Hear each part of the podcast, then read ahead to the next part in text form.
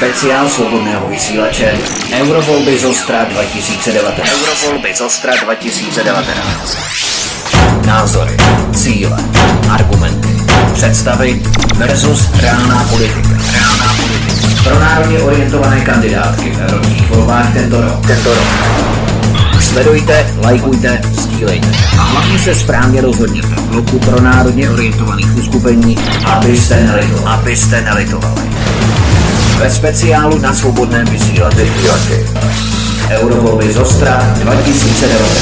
2019. Hezký dobrý večer, vážení milí posluchači. Vítejte při poslechu série pořadů Eurovolby z Ostra 2019 na svobodném vysílači CS, u které vás zdraví Vítek. Čeští komunisté byli před pěti lety ve volbách do Evropského parlamentu z 10,98% čtvrtou nejúspěšnější stranou. Mandát získali Kateřina Konečná, Miloslav Ransdorf a Jiří Maštálka. Po Ransdorfově úmrtí ho nahradil Jarmír Kohlíček. Komunistická strana Čech a Moravie je součástí Konfederace Evropské sjednocené levice a Severské zelené levice, která má 52 europoslanců. Pokud letos uspějí, opět zamíří do této skupiny. V našem speciálu u nás na svobodném vysílači projdeme různá odvětví a kapitoly, abychom zjistili, jaké jsou skutečné priority a cíle těchto kandidátů a co reálně chtějí jako europoslanci prosadit a co nám chtějí nabídnout. Jde jim skutečně o skromné české národní zájmy anebo o štědré evropské peníze. Šetřit je rozhodně nebudeme. A proto vítejte u speciálu Eurovolby z Ostra 2019 na svobodném vysílači CS. Současná Evropská unie vypadá jako Žižkovský bar kolem třetí ráno, prohlásil Artion Koryagin, barman, který se narodil v ruském Petrohradu. Většinu života ovšem prožil v Česku, kam z ekonomických důvodů emigroval spolu s jeho matkou. Je mu 31 let a pozornost vzbudil, když dostal v září 2017 podmíněný trest 18 měsíců odnětí svobody za to, že během samitu zemí G20 7. července večer v Hamburku házel kameny a láhve na policisty. S přáním, abychom se nenechali strhnout a volili podle zdravého rozumu, už u nás ve studiu vítám Artuma Koregina. Pane Koregine, vítejte u nás. Dobrý den, děkuji za pozvání. Necháváte se často v debatách strhnout? Uh, ne, uh, snažím se nenechávat uh, strhnout k ničemu a ten Hamburg byla taková spíš výjimka, nebo určitě výjimka. Co vás spolehlivě dokáže vytočit, takže máte problém se strhnout nenechat? No, víte, já mám takovou, já mám velký problém, když vidím nebo zažívám nějakou velkou nespravedlnost a vidím, že někdo, kdo momentálně je u moci, tak by mohl tu nespravedlnost vlastně hrozně snadno odstranit a nedělá to a nedělá to ze svých nějakých zjištných a sobeckých důvodů. Tak to je něco, co mě teda eh, opravdu jako točí. No. Já myslím, že s tím máme asi problém více či méně, všichni akorát každý tráváme více či méně najevo. Ale vy máte asi dost zkušeností jako barman s uklidňováním agresivních hostů s vysokým promile alkoholu v krvi. Ovšem, co vás tehdy tehdy toho 7. července dokázalo tak vyprovokovat?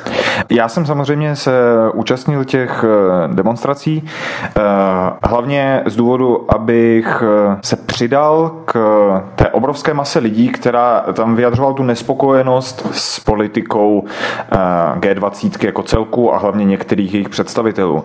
A já jsem vlastně to vnímal jako určitou svoji povinnost, že když u nás v evropském městě takovýto summit probíhá a jsou tam pozvání lidi, kteří právě ty obrovské eh, nespravedlnosti, globální nespravedlnosti páchají.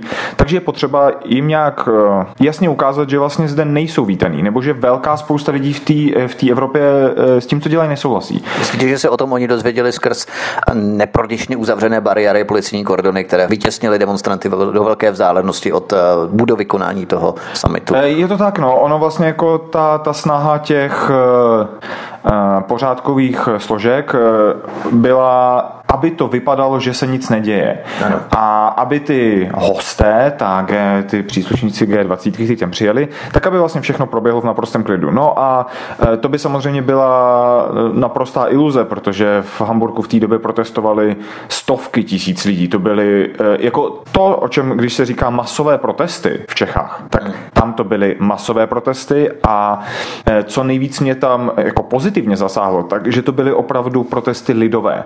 To byly byli mladí lidé, studenti, lidé ve středním věku, rodiny s dětma, byli to seniori, byli to očividně příslušníci pracující třídy, byli to lidi, kteří vypadali jako manažeři. To byly opravdu jako, jako masy lidí, kteří tam šli s transparenty, kteří byli antikapitalistický, kteří byli proti nějaký nadvládě globálních elit. A, v tomhle tom, eh, to pro mě bylo velice inspirativní. A co mě tam asi vlastně tak moc vytočilo, bylo právě ta, ta obrovská agresivita, se kterou se e, pořádkové složky snažili e, potlačit ty demonstrace, vytlačit ty lidi z jakýchkoliv míst, kde by mohli být nějakým způsobem vidět. Ano. To, jak e, i proti legálním demonstracím zasahovali s úplně jako neuvěřitelnou brutalitou. E, já jsem vlastně něco takového v, v, v centru Evropy, v tom civilizovaném světě, o kterým nám tak často mluví, vůbec nečekal. A to samozřejmě určitě sehrálo roli na tom, že jsem prostě v jeden moment e, se nechal asi unést a nechal jsem se strhnout k, k tomu, že jsem se přidal prostě ke skupině nějakých náhodných lidí, kteří házeli asi v nějakém rozčílení kamery na, na policisty a já jsem se k ním přidal. Ano, a tím jsem samozřejmě porušil německé zákony. To. Tady můžeme porovnávat právě, když se děje nějaká demonstrace proti Vladimíru Putinovi v Rusku, tak jsou toho plná západní eh, média nebo evropská média, jakým způsobem je tam potlačovaná zdravá opozice a tak dále. Když Emmanuel Macron brutálně potlačuje demonstrace v rámci žlutých vest na začátku v říjnu 2018, anebo právě v tom Hamburku, tak eh, to je v pořádku, to znamená, tady se měří dvojím metrem. Ale eh, prozraďte nám ještě v rámci této kapitoly, než se tady posuneme dále, jak se chcete odlišovat, nebo co chcete dělat pro to, aby vás lidé nezařazovali, neházeli do jednoho pytle s eh, levicově radikálními skupinami typu Antifa? No, víte, ono jde o to, že já po vlastně těchhle z těch, po tomhle tom zážitku, který pro mě byl velice silný a nejsilnější na tom bylo asi dva půl měsíce vyšetřovací vazbě, eh, tak eh, já jsem eh, měl čas ty dva půl měsíce hodně přemýšlet o tom, jestli a jak vlastně proti téhle té velké globální nespravedlnosti bojovat. A došel jsem prostě k závěru, že to, co se dělo v tom Hamburgu, samozřejmě bylo velice inspirativní, ale reálně nepřineslo žádný výsledek. G20 nepřišla ani o trošičku své moci. A začal jsem si říkat, že vlastně tenhle ten v podstatě reakční boj uh, nemá, nemá výsledky. Ano, je to velká demonstrace, 100 tisíc lidí, uh, brutální zásahy policie, uh, násilí, ale co z toho? A řekl jsem si, že prostě pokud my chceme uh, tu Evropu a v budoucnu určitě i ten svět měnit k lepšímu, tak to musíme začít dělat systémově, musíme to začít dělat organizací obrovských množství lidí, která bude vytvářet tu, tu protiváhu protiváhu těm elitám, protiváhu těm mocným. A to bohužel eh, jednou masovou ani deseti masovými demonstracemi se neudělá. To je prostě potřeba dělat poctivou politickou prací. Ano, to jsme si řekli v podstatě, jakým způsobem demonstrace nebo k čemu vedou demonstrace, které nevedou k ničemu, ale já jsem se vás ptal, jak se chcete odlišovat od levicově radikálních eh, uskupení typu Antifa. No právě tak, eh, že tyto radikálně levicová uskupení jsou schopná udělat násilnou demonstraci, ale už nejsou schopná oslovit pracující třídu, oslovit toho řekněme, obyčejného člověka, když já ten výraz moc nemám rád, který, eh, na kterým vlastně ekonomicky stojí celý ten systém a vysvětlit mu, že pokud tenhle člověk bude mít politické požadavky na změnu, tak ty e, změny přijdou. Že bez právě těch obyčejných pracujících lidí, kteří každý den svoji prací vytvářejí vlastně všechno, co tady okolo nás máme, tak jenom ve spolupráci s těma lidmi my jsme schopni dělat nějakou velkou změnu. Mm. A bez nich Takže ne. v Antifi asi takhle brzo nestávají, aby pracovali. Eh, my jsme si tady pověděli o důvodu, pro který jste demonstraci členů zemí G20 navštívil. Nejedná snad Evropská unie s těmi zeměmi, proti kterým jste demonstroval a vy chcete v podstatě reprezentovat těleso Evropskou unii, které se nachází, nebo která se nachází na té pomyslné druhé straně barikády, tedy přesně na té opačné straně, než na které jste demonstroval vy v podstatě, no, i když je to systémové řešení zdánlivě. Eh, máte naprostou pravdu.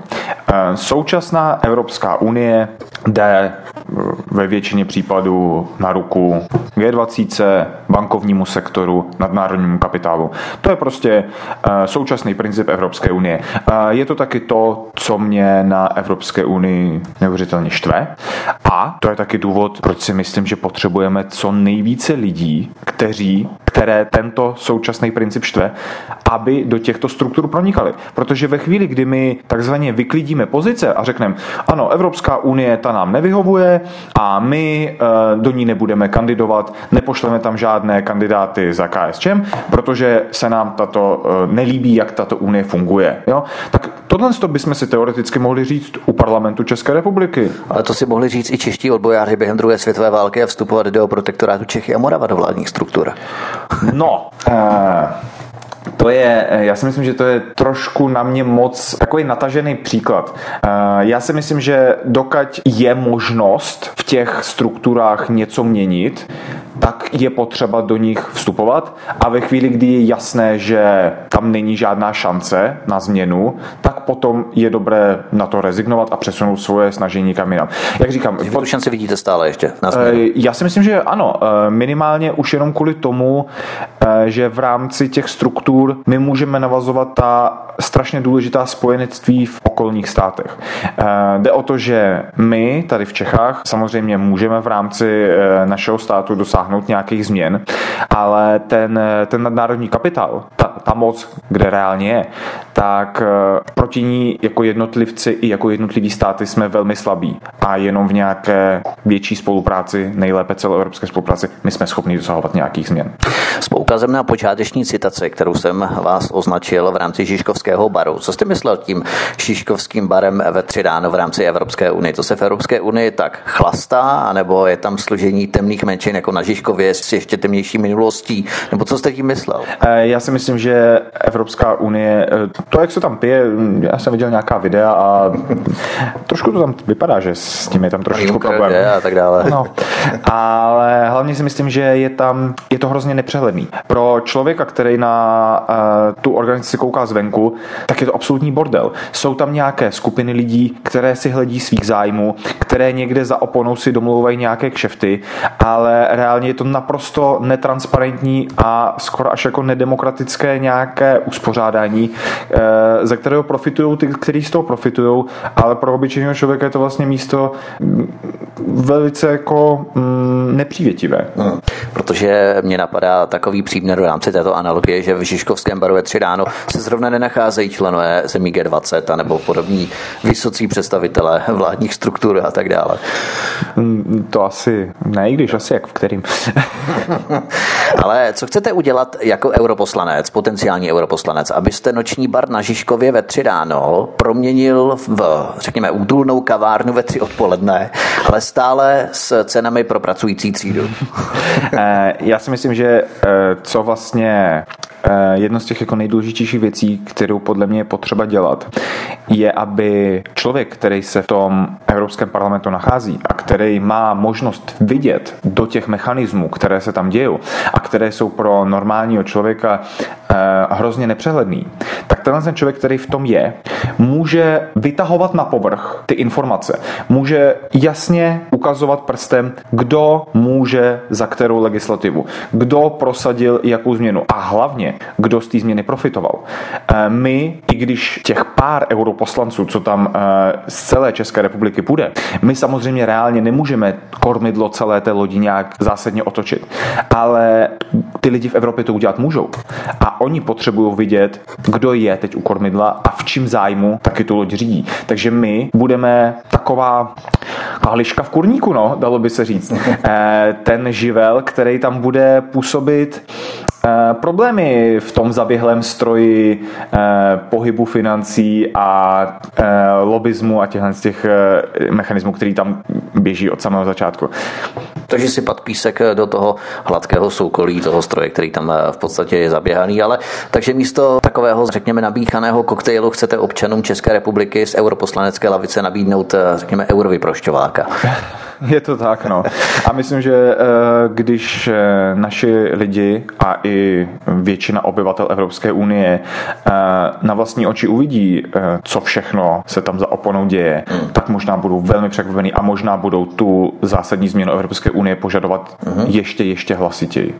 Když se to bavíme o eurovyprošťováku, jak byste chtěl Čechy vyprostit z tradičně euroskeptického pohledu na Evropskou unii, když chcete právě Europarlament reprezentovat, nebo když ještě chcete, aby vás lidé zvolili, tak jak chcete lidi přesvědčit, aby to udělali, nebo čím je chcete přesvědčit, jaká je vaše třeba práce, kterou chcete podepřít vaší kandidaturu do Evropského parlamentu?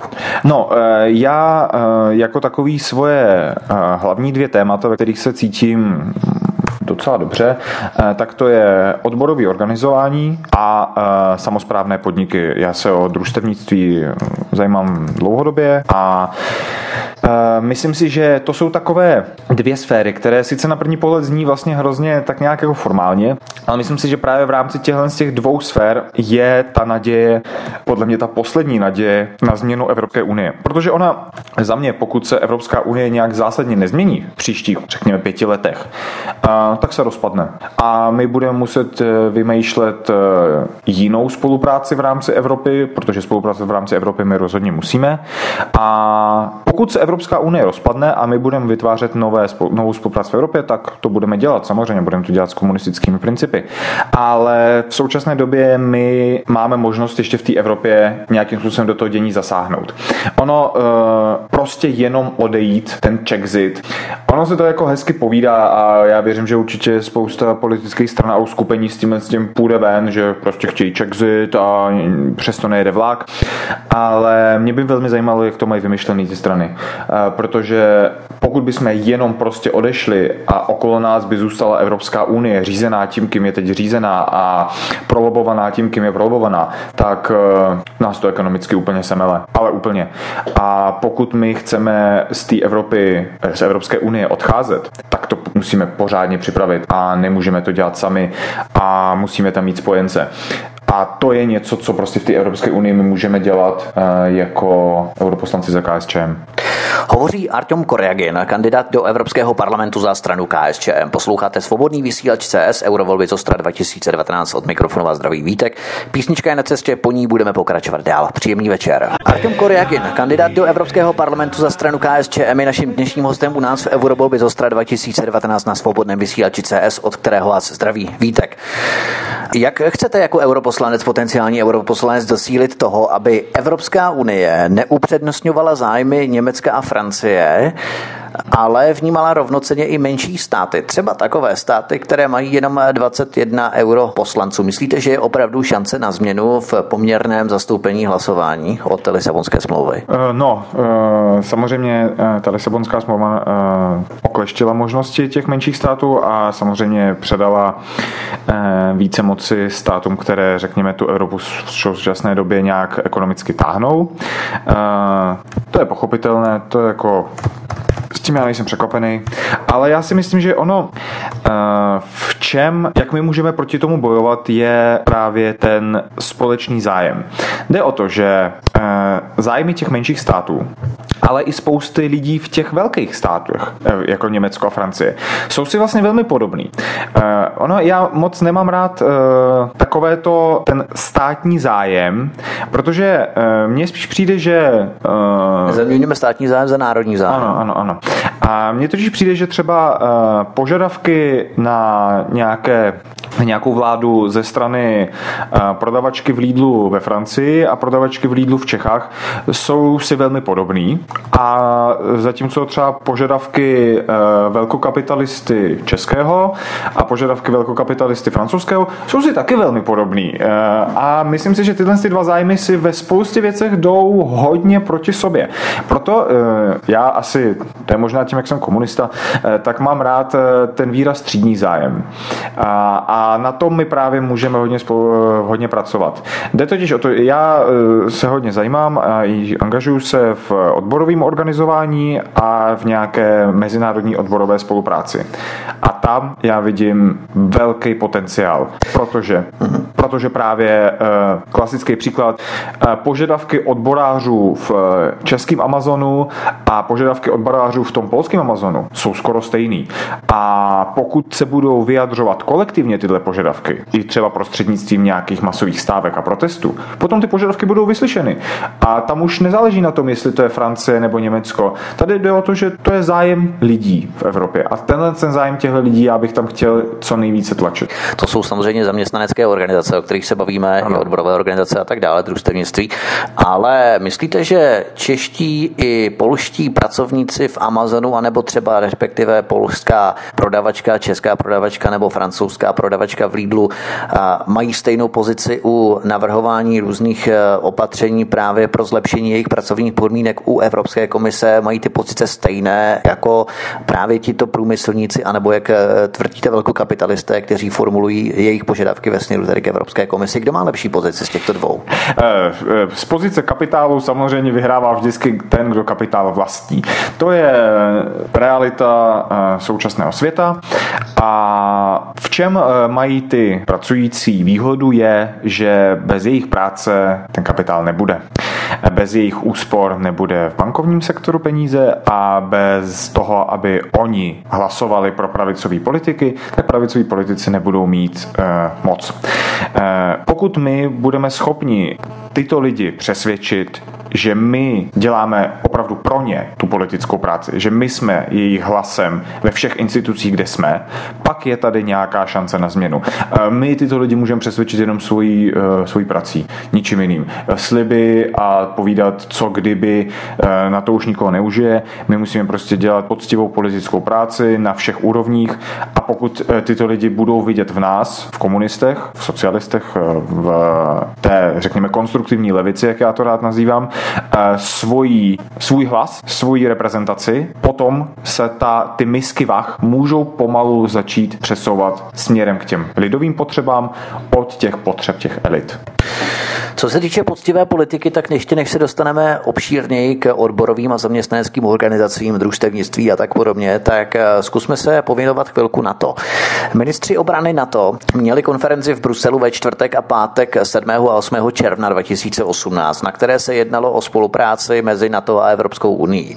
Tato schůzka se poprvé konala v nové budově aliančního velitelství v Bruselu. Evropská unie a NATO spolu začaly úžeji spolupracovat eh, v posledních letech. No a vaše strana, komunistická strana se ve vašem programu ostře proti na to vymezuje. Co budete, co budete dělat proto, aby se přístup Evropské unie vůči NATO změnil v horizontu dalších pěti let? Nějakým způsobem eh, ta spolupráce neprobíhala až na takové úrovni, protože pokud chcete reprezentovat Evropskou unii, tak eh, nebudete tím zároveň akceptovat i pozici NATO? Je to eh, velmi podobné jako s například kandidováním do parlamentu České republiky. Ta analogie je úplně stejná. Česká republika je součástí NATO. Pokud kandidujeme do, Evrop- do parlamentu České republiky, tak v podstatě taky můžeme si položit otázku, legitimizujeme tím nelegitimizujeme. Eh, jak jsem říkal, že u Evropské unie si ten prostý Czexit nedokážu moc představit, eh, tak u NATO mám opačný postoj. Já si myslím, že naše členství v NATO nemá žádné opodstatnění. Já si myslím, že bychom měli s NATO vystoupit. Zároveň bych rád na půdě Evropského parlamentu jednal s co nejvíce zástupci dalších států, také o vystoupení z NATO.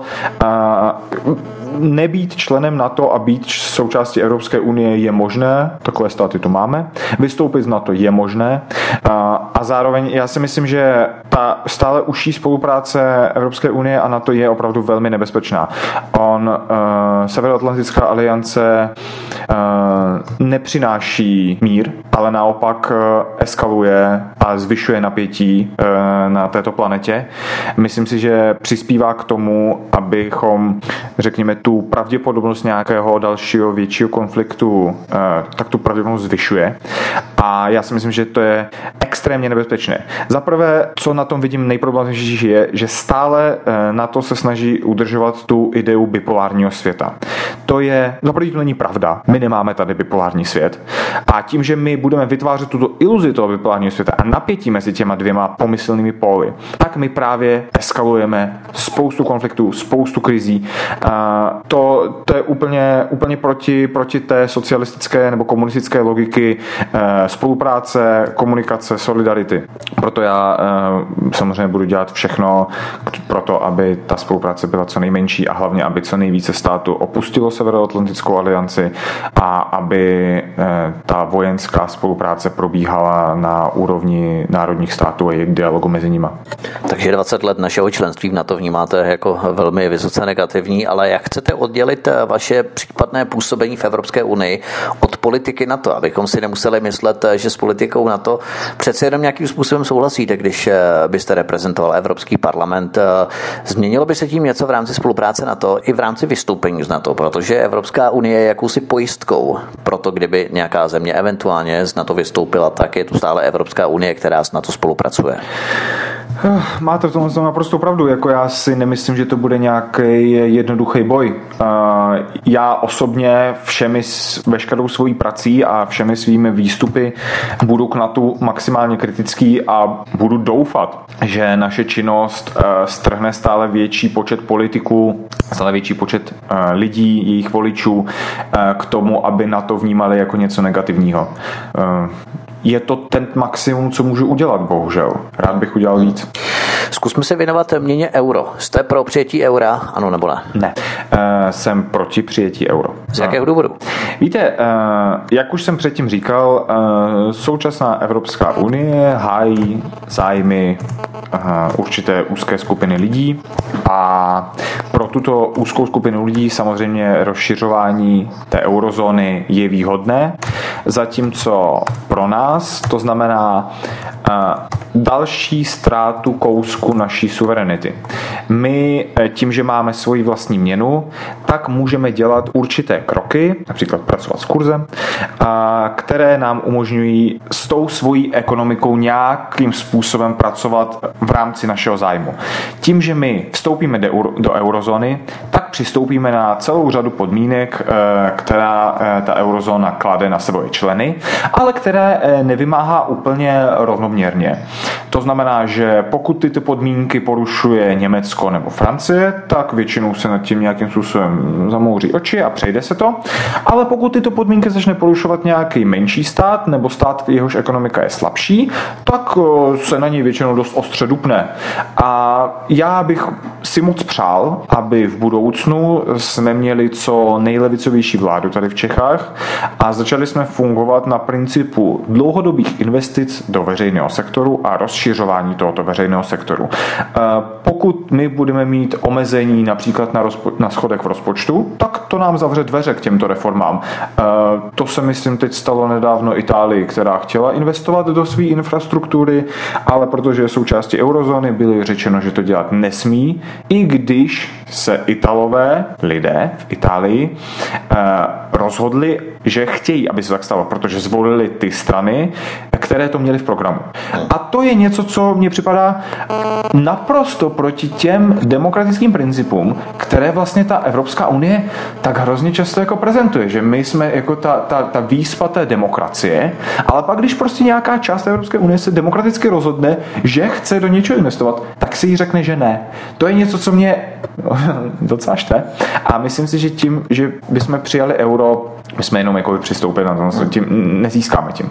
Myslíte, že teď to nehrozí z pozice KSČM, která by chtěla realizovat nějaké změny v České republice a tím eh, v podstatě, že jsme členy Evropské unie, tak to nelze, i kdyby tu moc měla v České republice, že, by ne, že bychom eh, nekopírovali stopu Itálie v tomto směru? Eh, no, to, že nemáme euro, tak máme přece trošičku víc rozvázané ruce. Mm, mm. A to je dobře. Pojďme, pojďme udělat všechno pro to, aby to tak zůstalo. A já doufám, že v budoucnu KSČM posílí a my budeme moct dělat přesně ty kroky těch investic do veřejného sektoru. Jasná odpověď.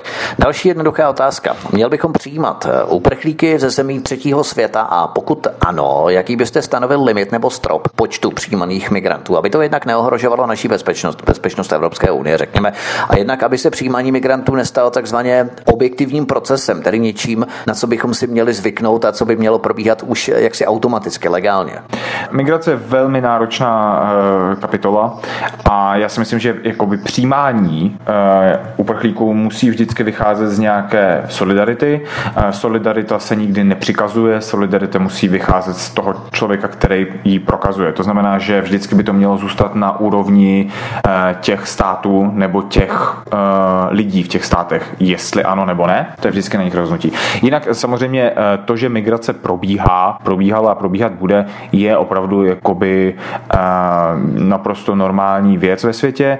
Co je problém, je masová a neřízená migrace. My jako KSČM dlouhodobě poukazujeme hlavně na příčiny této migrace. Víte, ona z té masové migrace nemá radost vůbec nikdo a nejmenší radost ní mají ty lidi, kteří musí odejít ze své země a cestovat přes půlku světa někam jinam. Samozřejmě, každý člověk by chtěl žít tam, kde je bezpečně, aby mohl ve své zemi prosperovat a být v ní šťastný.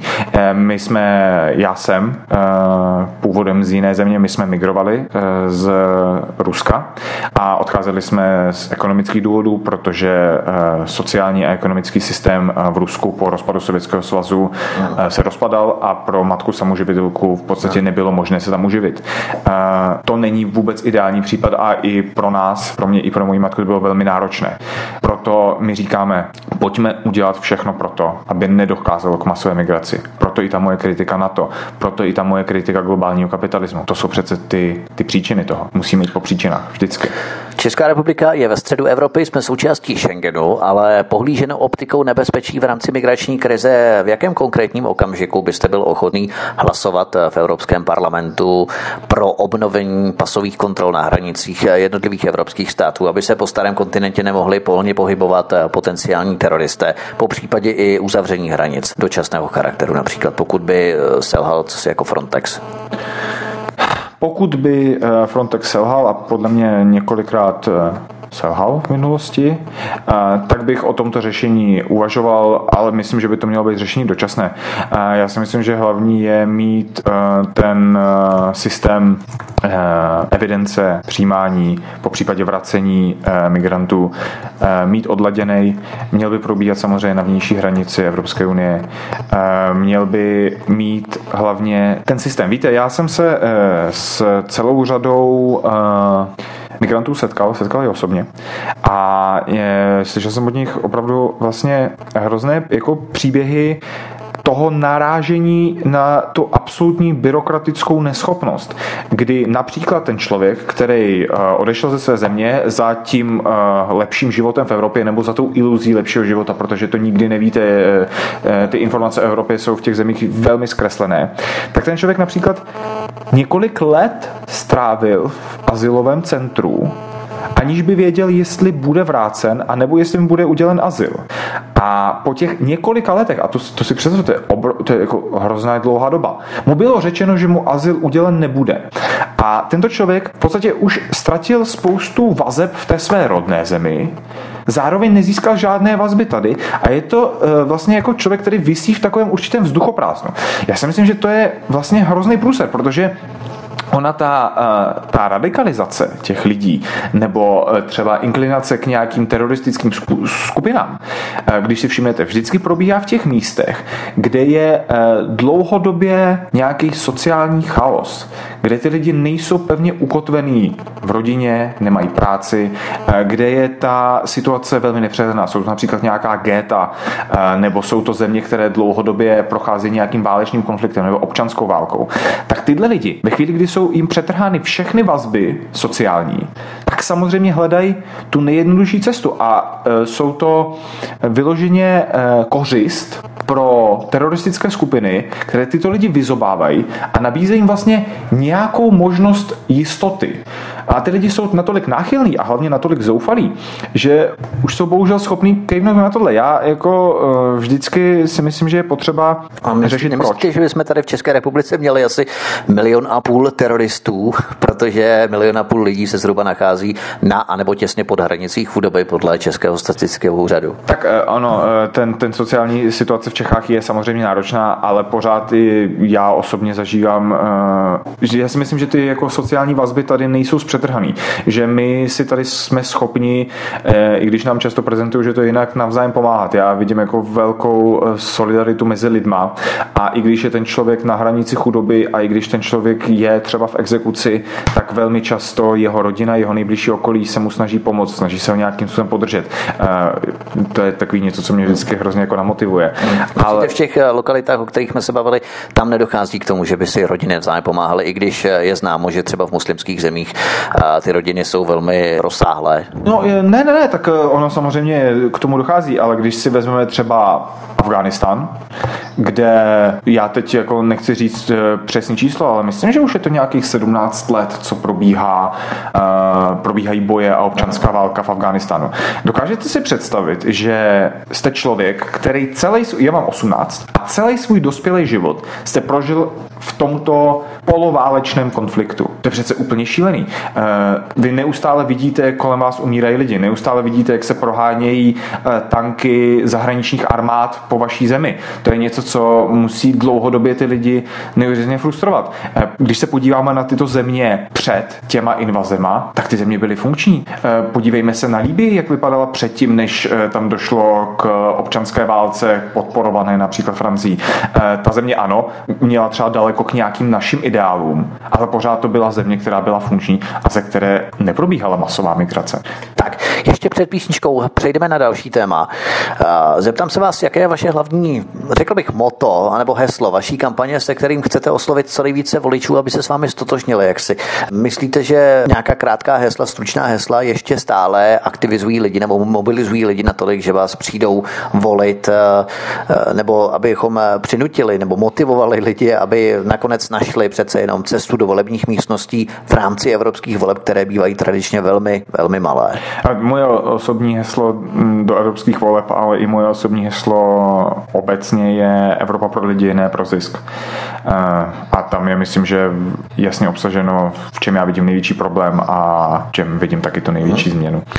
Proč myslíte, že zrovna vy jste tím pravým, který bude nejenom reprezentovat, ale hlavně hájit národní zájmy České republiky? Protože víme, že každá strana si, řekněme, nominuje některé lidi, ti se dostávají na přední místa kandidátek buď nějakým vnitřním, řekněme, lobby, anebo eh, nominacemi z pozice tedy určitého ovlivňování v rámci strany nebo určitého, řekněme, eh, vydobitého prostoru, které v té straně mají. Jak jste se dostal vy? Eh, mě zvolili v tajném hlasování delegáti strany. Navržen jsem byl svým obvodem, jsem z Prahy 10, to znamená Praha 10 mě navrhla na základě mé práce na desíce, to, že mě Praha 10 považovala za uh, schopného jít do Evropského parlamentu, to si velmi vážím. A to, že mě delegáti strany vybrali na třetí místo, uh, toho si vážím nesmírně. Já jsem nikde neloboval, protože nevím, jak se to dělá. A to děláte ani nevíte, že to je lobbying. jestli je nějaká základní slušnost považovaná za se člověk marketingově prodává. Jasně, marketingově se člověk standardně prodává nějakým způsobem, nebo ne, nemyslím teď pouťově, lacině, driáčnicky, ale tak, eh, takovým způsobem eh, snaží se zdravě prosazovat, že to je standardní. Jestli, jako standardní. Jo. Jestli moje činnost eh, ve straně i mimo ní stačila na to, abych získal důvěru našich delegátů, potom to je pro mě super vysvědčení a to, co dělám, asi dělám dobře a budu v tom pokračovat. Vy jste se zmínil o práci na desítce na Praze 10. Jaká je vlastně vaše dosavadní práce, kterou chcete obhájit a podepřít eh, vaši kandidaturu do Evropského parlamentu, abyste lidem mohl garantovat, že nebudete pouze jaksi tlachat, řečnit, dělat si PR, ale hlavně kopat za české národní zájmy. Eh, na desíce jsme eh, začali, potom co jsem vstoupil, já jsem vstoupil na Praze 10, protože tam mám trvalý bydliště a bydlím tam, tak jsme vlastně začali nějakým způsobem se aktivizovat. Začali jsme hodně aktivně mluvit s veřejností, jak prostřednictvím sociálních sítí, tak veřejných akcí. Začali jsme akcentovat ty problémy eh, na desíce, které máme i celopražské. Eh, snažili jsme se co nejvíc vlastně dělat určitou, protože já si myslím, že ta komunistická strana by měla eh, primárně nějakým způsobem otevírat lidem oči. Tak jsme tohle začali dělat, což se setkávalo s velkým úspěchem. Snažíme se vlastně poukazovat na to, že určité problémy na desíce jsou jenom symptomem, hledat tu příčinu, navrhovat, jak by ta příčina mohla být vyřešena v budoucnu snažit se to zasazovat do nějakého jako kapitalistického rámce a vlastně ukazovat, že ten, ten globální kapitalismus není jenom něco abstraktního, ale dopadá na každého jednoho z nás a jeho případná další krize nebo nějaké zaváhání opět odnesou ty nejchudší. Snažit se už teď vytvářet takové modely, které pomůžou tyto další krize překonat a v budoucnu i třeba překonat ten kapitalismus jako celek. Ještě otázka před písničkou. Regulace Evropské unie nám mimo jiné zakázala prodej klasických žárovek například a místo nich se prodávají takzvané úsporné žárovky. Ovšem málo kdo z nás ví, že tyto úsporné žárovky obsahují sloučeninu rtuti, které jsou prudce jedovaté a taková jedna nebo dvě rozbité výbojky v dětském pokoji znamenají eh, trvalé poškození zdraví dětí. A kromě toho, že se jedná o jednu z řady nesmyslných nařízení Evropské komise, nikoli Unie, co je možné dělat eh, pro nápravu podobných nařízení z pozice europoslance. Neptám se teď na tuto konkrétní směrnici nebo nařízení, to jsem uvedl jenom jako příklad, ale myslím teď všeobecně v globále, co je možné dělat proti nařízením Evropské komise, když europoslanec nemá zákonodárnou iniciativu a v podstatě je tam od toho, aby filtroval, buď zamítl, anebo podpořil uh, legislativu, která proudí právě v rámci exekutivní moci z pozice tedy Evropské komise, která tuto moc přijímá reálnou, ale kterou nikdo nevolí. Uh, ano, ty, všechny tyto takzvané uh, euro blbiny, který sem přicházejí. Eh, to je přesně to, co mě vlastně eh, hrozně moc eh, na té unii štve. Že místo, aby se tady řešily nějaké jako reálné problémy, které prostě tady každý den řešíme, například naprostou krizi bydlení, tak se řeší, jak se může jmenovat pomazánkový máslo. Tak prostě se vytvoří legislativa na to, jestli ty brčka můžou být plastový, anebo jestli by měly být jenom z bioplastu. Jo? To je přesně ono. E, to, že tohle to dělá Evropská komise, to je podle mě úplně zásadně špatně a já si myslím, že ta moc by měla být hlavně v rukou Evropského parlamentu. My se budeme snažit, eh, aby eh, ty smlouvy byly změněny a upraveny tak, aby zákonodárná moc byla v rukou Evropského parlamentu. Budeme dělat všechno pro to, doufám, že proto získáme co největší podporu. Protože eh, já si myslím, že zvolený zastupitel vymýšlí a úředník pouze zpracovává ten nápad. Ne obráceně. Úředník nemá co přicházet s nápady. Úředník má jenom vykonávat, to je, to je zaměstnanec lidí. Jo? A, takže my se budeme snažit to změnit, ale co je taky důležitý a to si musím i trošičku kopnout do našich zastupitelů v Čechách, musí to vycházet ten boj proti tomu i ze strany členských států. Mm. My ze strany ministrů. My v rámci Evropského parlamentu tuto kooperaci chceme ještě víc nastartovat to, co třeba Slováci dělají výrazně líp než my. Eh, vyjednávat o výjimkách, chtít, aby u nás to bylo jinak. Ono to je všechno možné, jenom se to nesmí zaspat. Nesmí se to, eh, jak se tak u nás říká, zazevlit, což se tady velmi často děje, protože se prostě k tomu nikdo nevyjádří a pak všichni nadávají, že zase z komise přišlo něco, co nechcem. Ale my jsme nikdy neřekli, že to nechcem. My to prostě přijímáme úplně jako automaticky. Hmm. Artyom Korjagin, kandidát do Evropského parlamentu za stranu KSČM, nás provází dnešním večerem v Eurovolby do strany 2019 na svobodném vysílači CS, od kterého vás zdraví Vítek. Písnička je na cestě, máme ji tady no, a po ní se vrhneme potom na poslední vstup našeho rozhovoru. Hezký večer. Artyom Korjagin, kandidát do Evropského parlamentu za stranu KSČM, je naším dnešním hostem u nás na svobodném vysílači v Eurovolby do strany 2019 vás zdraví Vítek. A my pokračujeme dále. Vy byste se rád v Evropském parlamentu věnoval podpoře odborového hnutí a rozvoji samozprávných podniků. Proč pro vás družstevnictví představuje jediný funkční nebo jeden z mála funkčních ekonomických modelů? V čem jsou ty ostatní pozadu podle vás? Podle mnohých Evropské unie vládnou nadnárodní monopoly a bankovní domy. To se do určité míry vrací k tomu, jak vrátit Evropu lidem. Je to vůbec možné, když peníze, myslím pořádné peníze, mohou ovlivnit a také ovlivňují rozhodnutí mnoha europoslanců? Ano. E, já samozřejmě si nemyslím, že družstevnictví je jediný funkční model, ale myslím si, že je to určitá možnost, jak například malí a střední podnikatelé, e, uvedu třeba na, na, na příkladu zemědělství, který je je takový pro mě docela zajímavý. Já jsem studoval střední zemědělku, tak se o zemědělství mm. zajímáme, když jsem v oboru nezůstal. Že to je vlastně takový jako model, jak jít proti těm korporacím, kdy třeba několik desítek drobných zemědělců se spojí a vytvoří spolu družstvo. Je to trošku něco jiného než, než ty JZDčka, co jsme tady měli dřív. Mm.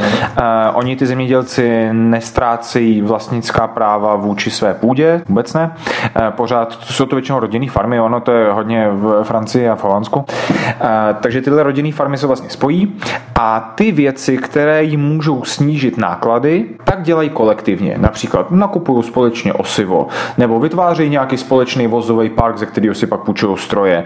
Jsou schopní si i poskytovat nějaké půjčky, vyjednávají s odběrateli, například s velkými řetězci obchodními a vlastně nějakým způsobem se stávají konkurenceschopný proti těm uh, korporátům. Ano, rozumím, ale není to v podstatě předpolí pro sdílenou ekonomiku? Uh, sdílená ekonomika je super věc, eh, pokud je to opravdu sdílená ekonomika. To, čemu se často říká sdílená ekonomika, jako třeba Uber, uh, moc super není, protože je to v podstatě zaměstnanecký poměr bez všech výhod zaměstnaneckého poměru, ale se všemi nevýhody.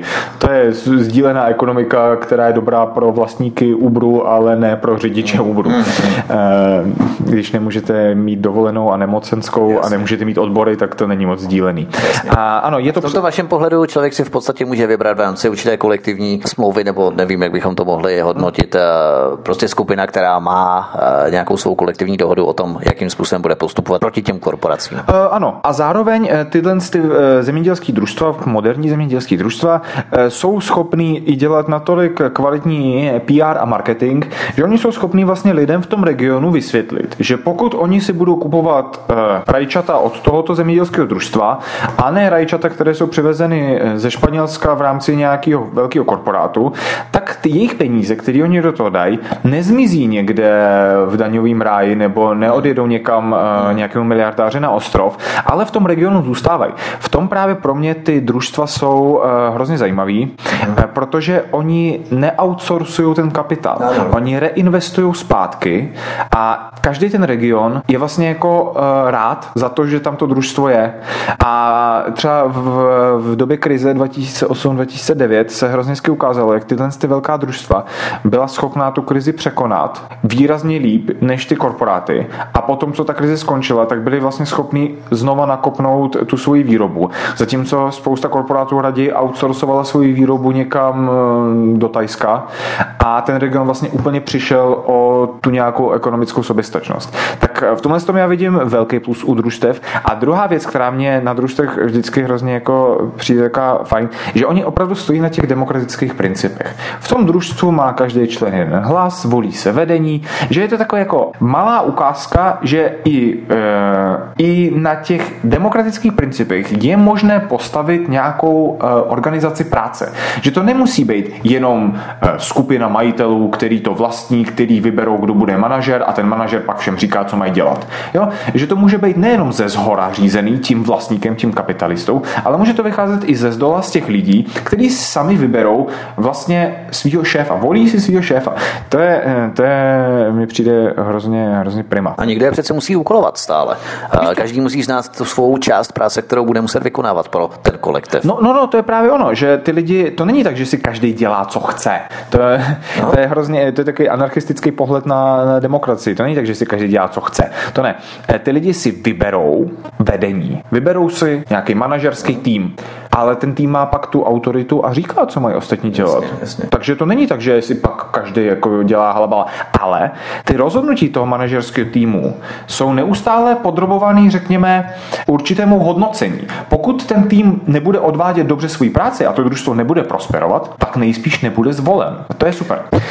V rámci podpory zaměstnanosti, myslím dlouhodobé zaměstnanosti, jak chcete zajistit, aby Evropská unie, řekněme, s otevřenou náročí nevítala ty investory, kteří si z Evropy vytvářejí jakousi montážní dílnu, eh, ze které potom odcházejí mimo starý kontinent, eh, když jsou pro ně ty eh, ekonomické podmínky najednou nevýhodné, tak jak udržet v Evropě to, co v ní vybudujeme, aby to tu prostě zůstalo a zajistilo dlouhodobou prosperitu a zaměstnanost v Evropě. Eh, hovoří se o tom dlouho, jaké se dnes výsledky? Uh, no, hovoří se o tom dlouho, dělá se proto málo. Uh, já si na úrovni toho malého středního podnikání já opravdu vidím velkou naději v družstevnictví. To jo. Ale malý a střední podnikání není zdaleka všechno. A tady já si myslím, že koncept funkčních státních podniků není blbá věc.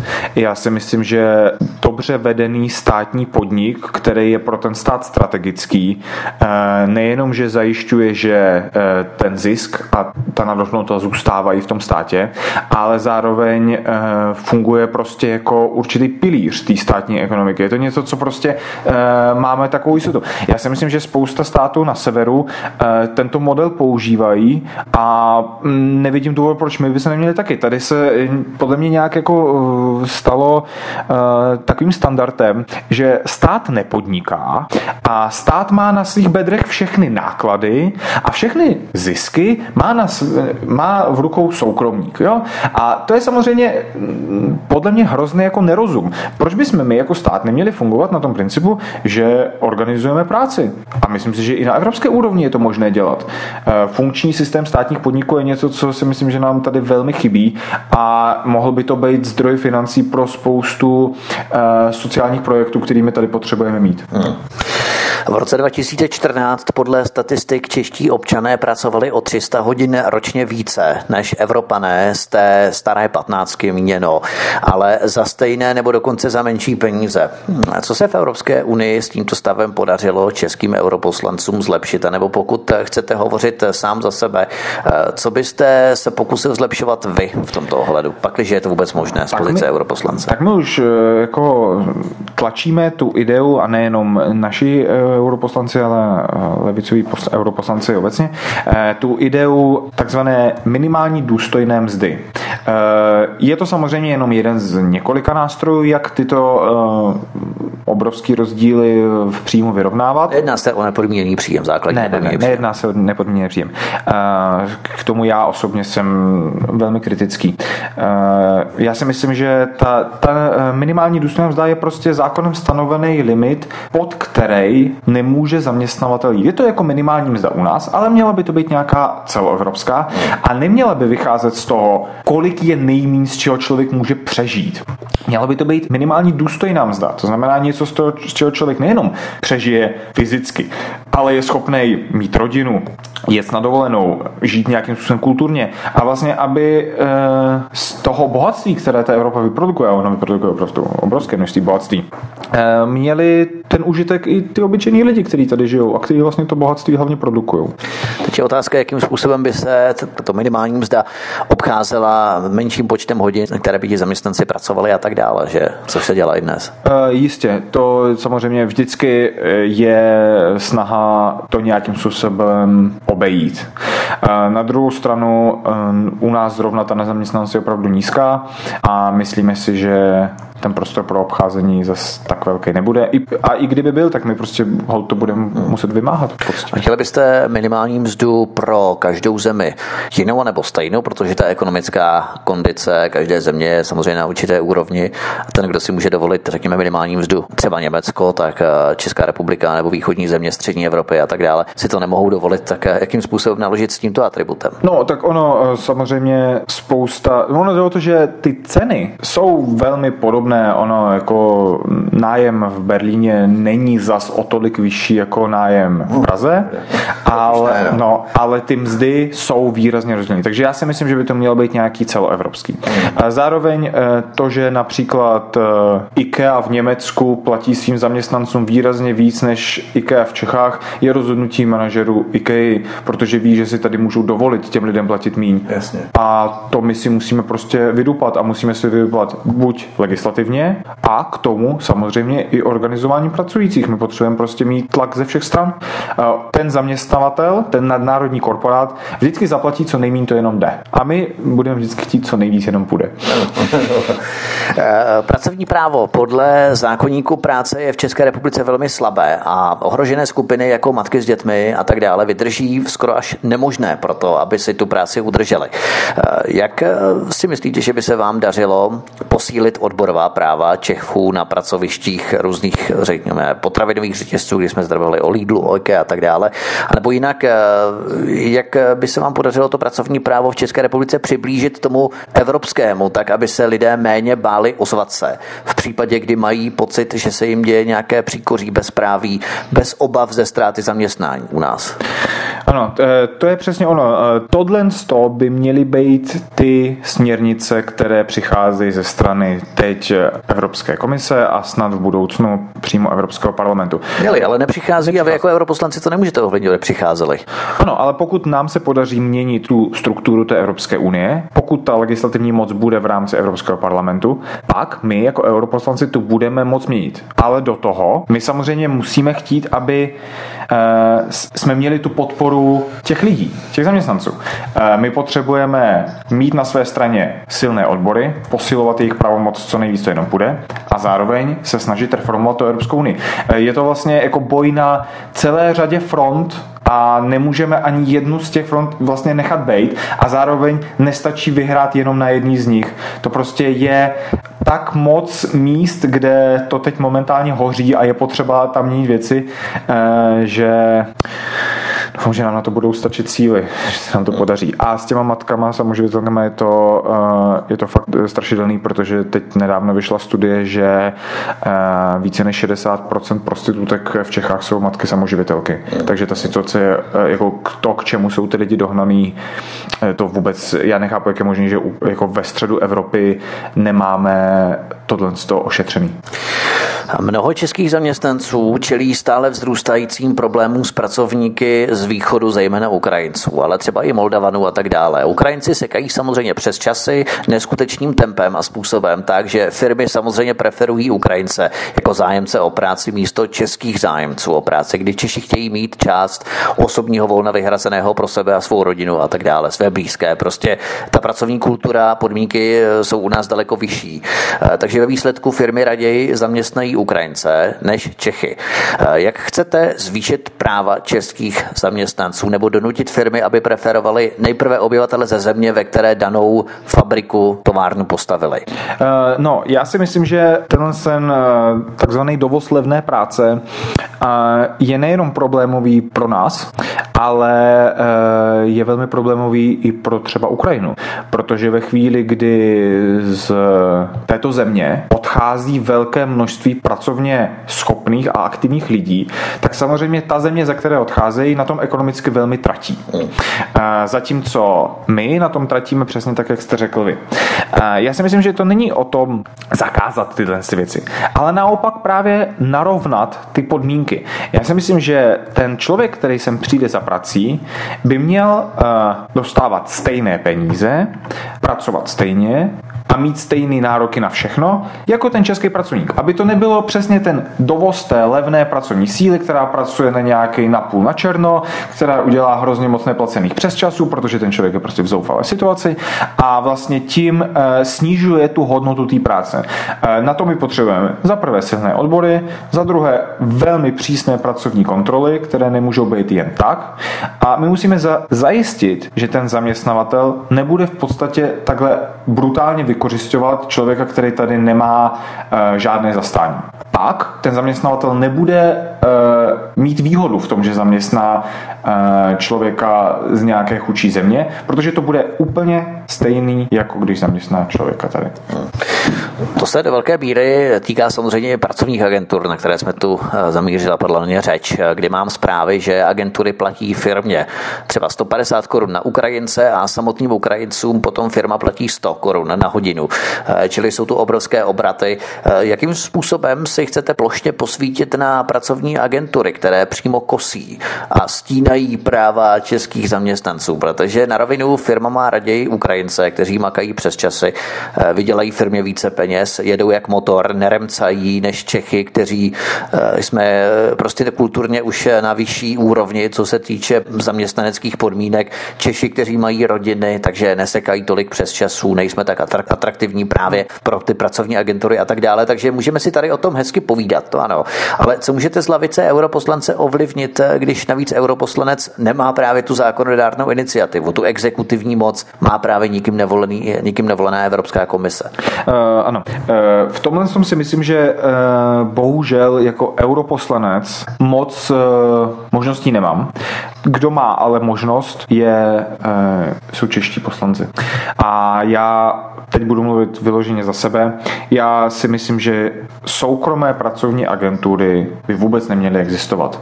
Já si myslím, že to je velmi podobný problém jako soukromí exekutoři. Já si myslím, že tohle to eh, například zaměstnávání lidí z ciziny. To je úřednická práce. Ta by měla být za tabulkový plat, měla by podléhat naprosto jasným pravidlům a měla by být samozřejmě v gesti státu. Není možný, aby na zaměstnávání lidí z ciziny, na tom jenom zprostředkování té práce, někdo vydělával obrovské množství peněz. Stejně tak jako na tom, že někdo vykonává uh, to zprostředkování mezi věřitelem a dlužníkem. Není možné, aby na tom někdo postavil svůj biznis. Uh, tohle z toho mi připadá principiálně špatně a já si nemyslím, že by měly existovat soukromé pracovní agentury. Firmy často postupují proti zákoně, když Ukrajincům dovolí si napracovat hromadu hodin přes času a pak odjedou třeba na měsíc na Ukrajinu a ani nemohou jinak, protože v několika firmách chtěli zakázat přes časy dokonce, ale ti Ukrajince se zbouřili, no a tak jim ty přes časy prostě museli ponechat.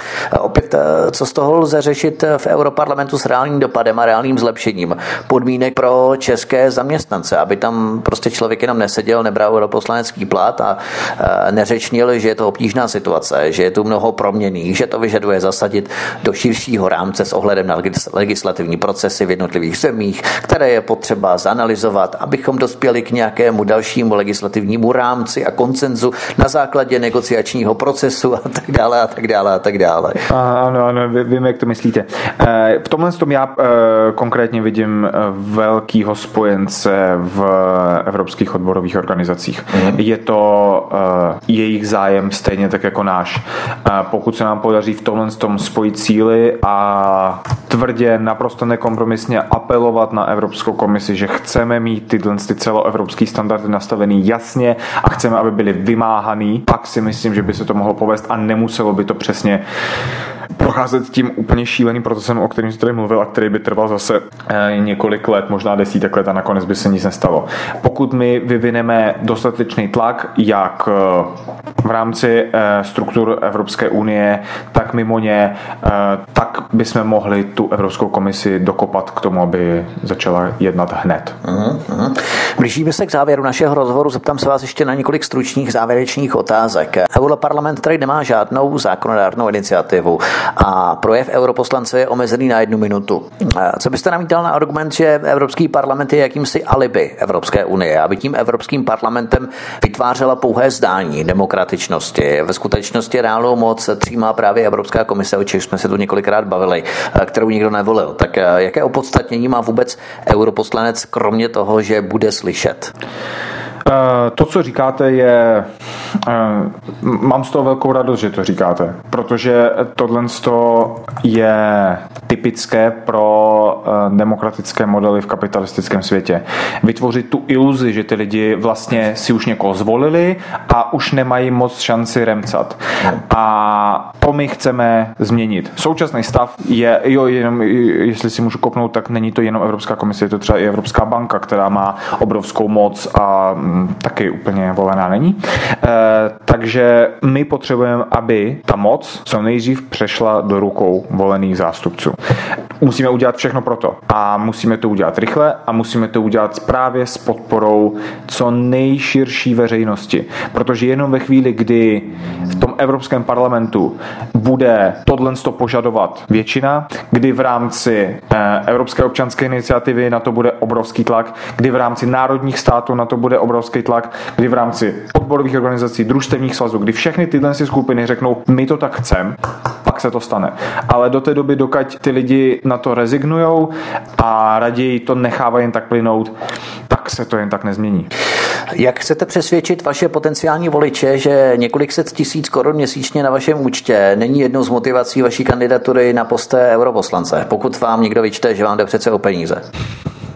pokud si někdo myslí, že svoji politickou práci dělám jenom pro peníze, Eh, tak je to spíš taková smutná ukázka toho vlastně, jak daleko jsme to dopracovali a že nějaká ta demokracie tady už fakt jenom iluzí. A... Myslíte, že těch 30 let, kdy politici nebo mnoho politiků vykonává svou funkci právě jenom pro peníze, kdy jsme to měli několik skokově zvýšených platů našich českých poslanců v 90. letech, tak eh, že to není spíše smutná ukázka, ale že je to spíše politická realita. Je to politická realita. Eh, je to tak a to vymykáte. Samozřejmě. Eh, to, že já mám jiné motivace, tak to já můžu ukázat jenom svojí prací a eh, voliči mě můžou pak zhodnotit, jestli to dělám jenom pro peníze a nebo jestli Snad už nebude pozdě. Eh, já pokud nebudu vykonávat svoji funkci tak, aby mě hodnotili dobře, tak věřím, že už mi žádný prostor nikdy nedají. Já věřím, že tímto rozhovorem jste vyložil karty na stůl, že posluchači této debaty si udělali, utvořili obrázek o vás a o vašich představách, jakým způsobem chcete působit v Evropské unii.